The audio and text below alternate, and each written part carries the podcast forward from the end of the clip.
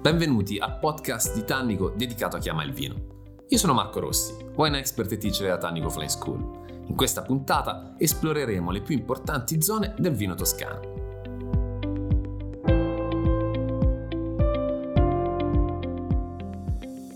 Una terra eterogenea che può anche creare confusione quando ci approcciamo alla bottiglia e iniziamo a cercare di comprendere già dall'etichetta il tipo di vino e lo stile che poi viene portato all'interno? Beh, um, c'è un modo molto semplice per andare a leggere la Toscana, che è quello di dividerla in tre fasce, andando dal mare fino all'interno, passando per la zona centrale delle colline. Possiamo immaginare quindi, come è facile intuire, che andremo piano piano a salire di quota, anche se individueremo molte valli. Allora, se ci concentriamo sulla fascia costiera dove troviamo il Mar Ligure e il Mar Tirreno, possiamo idealmente provare a discendere da quelli che sono i colli di Luni, dove ovviamente, data anche la vicinanza con la Liguria, il Vermentino gioca un ruolo centrale, un ruolo fondamentale, e piano piano scendendo verso sud incontriamo le colline lucchesi. Le colline lucchesi che sono intanto contraddistinte da un approccio etico molto forte e radicato, perché la biodinamica qui gioca un ruolo fondamentale. Addirittura c'è una, un'associazione Lucca Biodinamica che rappresenta non soltanto la, la New Wave, quindi l'avanguardia, i giovani produttori, ma rappresenta proprio questa filosofia diffusa sul territorio in cui anche le aziende storiche sono andate gradualmente a cambiare il proprio approccio, facendo della biodinamica una linea guida quasi territoriale. Questo è un aspetto molto, molto interessante che ci fa capire anche come un, eh, una grande regione che ha ovviamente consolidati determinati meccanismi come la Toscana, piano piano può essere cambiata, può cambiare e si evolve. Scendendo e rimanendo sempre nella zona della costa, il Riparbella è un grandissimo esempio. Lì non siamo proprio a ridosso del mare, però l'influenza marina, il mare rimane veramente a pochi chilometri di distanza, si fa sentire e non poco. Qua ancora troviamo come su Lucca Sangiovese e vitigni internazionali che piano piano si alternano a seconda anche del, degli approcci e degli stili dei singoli produttori. Non di rado le cantine in questo territorio tendono a essere anche cantine di design estremamente belle, per esempio Caia Rossa su, su tutte. Scendendo andiamo poi a trovare quelli che sono alcuni dei territori più famosi e più vocati con denominazioni anche molto molto importanti. Quindi da Suvereto a Bolgheri siamo nella zona di, di Livorno per, per intenderci. Qui hanno trovato una seconda casa il Cabernet Franc, il Cabernet Sauvignon, il Merlot, il Petit Verdot e tutti quei vitigni che tendono, incluso anche il Syrah, a portare una bella colorazione intensa di un rosso fitto all'interno del nostro calice. Modo di lavorare qui in realtà è eterogeneo. C'è stata una prima generazione di produttori in epoca abbastanza recente che ha utilizzato il sangiovese nel taglio. Piano piano invece è sparito, ma sta di fatto ritornando. Continuiamo a scendere e dobbiamo necessariamente affacciarci però di nuovo verso il mare, andando su un'isola, quindi l'isola d'Elba, famosa per l'aleatico passito quindi l'isola d'Elba è caratterizzata da questa DOCG che è legata ovviamente alla tecnica dell'appassimento. Ora l'Aleatico è un vitigno molto particolare il risultato si traduce effettivamente in un vino facilmente riconoscibile. Se torniamo poi all'interno del, della regione, quindi all'interno della penisola e continuiamo a scendere, necessariamente incontreremo il grossetano, o meglio la Maremma. Qua il Morellino, quindi il Sangiovese, torna ad essere protagonista. Continuiamo a scendere per andare però a trovare, e questa è una caratteristica molto particolare, il bianco di Pitigliano. Quindi abbiamo molti vitigni a bacca bianca che iniziano piano piano a concentrarsi verso quello che è il confine sud della regione. Il percorso ideale attraverso questa prima fascia ci porta ovviamente a fare delle considerazioni abbiamo in maniera quasi netta dei tagli stilistici e di uvaggio che vengono spesso determinati da dei confini che sono legati ai fiumi per esempio l'Arno, che sfociano direttamente in mare. Se ci lasciamo il Mar Tirreno alle spalle, quindi andiamo da ovest verso est, piano piano entriamo in quella che potrebbe essere considerata questa seconda fascia. Di nuovo abbiamo diviso la Toscana in modo verticale e non orizzontale, andando a vedere i vari livelli. Consideriamo che lasciando la zona marina lasciamo questa grandissima luminosità, ovviamente data dall'effetto specchio delle acque. Lasciamo delle temperature che tendono ad essere abbastanza elevate, ma grazie anche ai corsi fluviali tendono a essere decisamente mitigate. Andando ad analizzare questa fascia più collinare in cui saliamo anche un po' in quota, ma identifichiamo esattamente le colline che troviamo nell'immaginario di tutti quando parliamo di Toscana. Andiamo a farlo spostandoci sul lato quindi est, sul lato orientale di Pisa, quindi sulle colline pisane, con a nord quei territori che sono rappresentati da Pistoia e da Prato. Scendendo troviamo quindi l'areale del Chianti più allargato, uno degli areali più famosi al mondo che al suo centro, al suo interno, trova il Chianti classico. Il Chianti classico inteso così, denominato in questo modo, perché il cuore pulsante appunto della denominazione, la parte storica. È a questo a cui appunto facciamo riferimento. I confini in questo caso sono anche facilmente identificabili perché abbiamo Firenze, Siena a sud, oltre Siena a sud troviamo le colline, i colli aretini del, del Chianti, poi continuiamo a salire, non arriviamo fino a Pomino, ma troviamo comunque Rufina. Chianti Rufina dove le eh, altitudini dei vigneti si spostano decisamente verso l'alto. Il terreno in questa zona tende a essere un terreno mediamente argilloso calcareo, abbiamo delle penetrazioni ogni tanto di, di marne proprio a memoria di quella che era l'identità marina della zona in cui il mar Mediterraneo arrivava a lambire appunto l'Appennino. In questa zona abbiamo grandi differenze.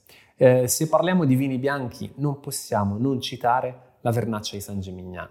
La vernaccia rappresenta in tutto e per tutto la storicità del vino toscano e la rappresenta come? Rappresenta con questo colore dorato che durante il Rinascimento piaceva veramente tanto alle nobili famiglie del vino. Lo fa con un vino bianco che oggi potrebbe, all'occhio non attento, essere considerato anche anacronistico, ma è tutt'altro. Lo fa con un vino bianco che non fa dell'immediatezza e della scorrevolezza la sua chiave di lettura principale. Vernaccia di San Gimignano oggi rappresenta un vino che può essere in realtà goduto anche in gioventù, ma che ha un potenziale di evoluzione nel tempo grandioso. Non possiamo rinnegare quella complessità data dal vitigno, dal territorio e anche dalle metodologie di lavorazione. La nuova linfa è stata data nel, negli anni 90 da un'azienda chiamata Panizzi, che si è integrata alla perfezione con quello che era il parterre storico e tradizionale del territorio. Ha tracciato però un nuovo solco che parla di internazionalizzazione. Molti mercati oggi sono conquistati da questo vino per la sua grande eleganza, la sua forza e la sua saporosità. Se continuiamo però a scendere, appunto, ci troviamo all'interno del cuore del Chianti classico. Nel Chianti classico abbiamo alcuni comuni che si differenziano più di altri. Abbiamo grandissimi produttori, abbiamo la storia del vino toscano. Continuando a scendere, le caratteristiche non cambiano molto ed è sempre il Sangiovese a giocare un ruolo fondamentale. Quindi questa seconda fascia non vede come protagonisti internazionali, se non in rari casi in alcuni cru, ma vede come protagonista assoluto il Sangiovese sui rossi, la Vernaccia e il Trebbiano sui bianchi. A nord del Chianti, di questo areale più allargato, troviamo Carmignano, dove appunto c'è un blend culturale perfetto tra il Sangiovese e il Cabernet Franc e il Cabernet Sauvignon, ma è un raro esempio, quindi stiamo veramente diluendo quelle che sono le caratteristiche della prima fascia con quelle della seconda. Mentre se ci spostiamo a sud dell'areale del Chianti, troviamo nella provincia di Siena due dei territori più importanti in assoluto per la produzione di vino in Toscana, ovvero Montepulciano e Montalcino. In entrambi i casi abbiamo grandissime espressioni di Sangiovese, seppur molto differenti l'una dall'altra. In entrambi i casi troviamo dei Sangiovese che vivono e resistono al passaggio del tempo.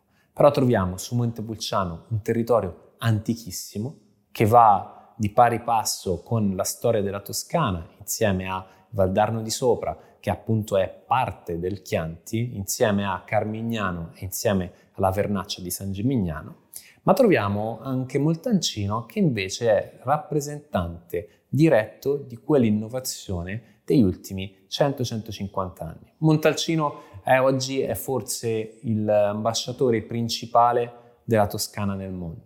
Montalcino ha dei posizionamenti di prezzo importanti, ma andiamo dal rosso di Montalcino, quindi una DOC, fino alle riserve della DOCG. Continuando questo percorso ideale verso est, arriviamo alla terza fascia, quindi una fascia più, più interna, che può essere delimitata sul suo lato est appunto dal Valdarno di Sopra. Valdarno di Sopra ah, tocca la provincia di Firenze quella di Arezzo ed è una delle aree storiche toscane una delle aree famosissime appunto per il lavoro che era stato fatto sul Trebbiano. Da qui però abbiamo a nord un altro dei grandissimi territori di vini bianchi in Toscana, ovvero Pomino, in cui ovviamente anche sui vini rossi si è lavorato estremamente bene e in epoca recente anche alcuni vitigni tipo il Pino Nero hanno trovato una nuova casa. Scendendo appunto abbiamo tutta la dorsale del, dell'Appennino con grandissimi produttori che appunto rappresentano l'avanguardia produttiva della Toscana anche in funzione di un clima che è sempre diventato più caldo e ha spinto la viticoltura sempre più, più in alto. Scendendo, la particolarità di questa terza fascia è che andiamo da un nord che è caratterizzato da un clima un po' più freddo, con delle montagne, delle colline, ovviamente piene di massi ciclopici, grandissima capacità di drenaggio e spesso e volentieri ricchezza di minerali che poi ritroviamo appunto nel calice, invece se scendiamo piano piano arriviamo a toccare le valli. La Val di Chiana non possiamo non citarla, una valle estremamente fertile, una valle che un tempo era una palude. Qui trova casa la Sirà. Quindi questa è una um, valle che storicamente era dedita ai vini bianchi, il Trebbiano su tutti. Piano piano però un vitigno internazionale ha avuto la capacità di poter penetrare non soltanto il territorio ma anche la cultura del territorio, andando a determinare addirittura alcune denominazioni, come la Cortona DOC. Tornando piano piano in su troviamo il Sangiovese che probabilmente svolge un ruolo fondamentale ma un'espressione completamente differente, decisamente gentile, riesce a sopravvivere comunque a dei inverni molto rigidi. Ricordiamo che siamo molto vicini all'Umbria. Eh, Piero della Francesca definiva queste zone le zone della luce, perché lui venendo dalla Val Tiberina, una valle estremamente cupa, buia, si ritrovava poi inondato da questa luce toscana. Se vogliamo vederla poi nel dettaglio, attraverso quella che è la strada cosiddetta dei sette ponti, che ritroviamo addirittura nel dipinto di Leonardo della Monna Lisa, la Gioconda, ritroviamo nel, nello scenario, nel, nel, background, proprio uno di questi sette ponti, il Ponte Buriano. In, quel, in quella strada troviamo grandissime eccellenze vitivinicole italiane, non solo toscane, che hanno fatto comunque di il concetto di Super Tuscan la loro forza vera e propria. Quindi questa è una zona che per alcuni versi è molto eterogenea. Passiamo dal Sangiovese al Pino Nero ai grandi vitigni internazionali senza disdegnare i bianchi più freschi al nord e i bianchi più carichi e spesso frutto di macerazione o comunque contatto sulle bucce verso la parte sud. Andiamo da territori di montagna a pianura. Questa è la terza fascia. È la fascia che poi ci fa abbandonare la Toscana per entrare nella Romagna, nell'Umbria e nelle Marche.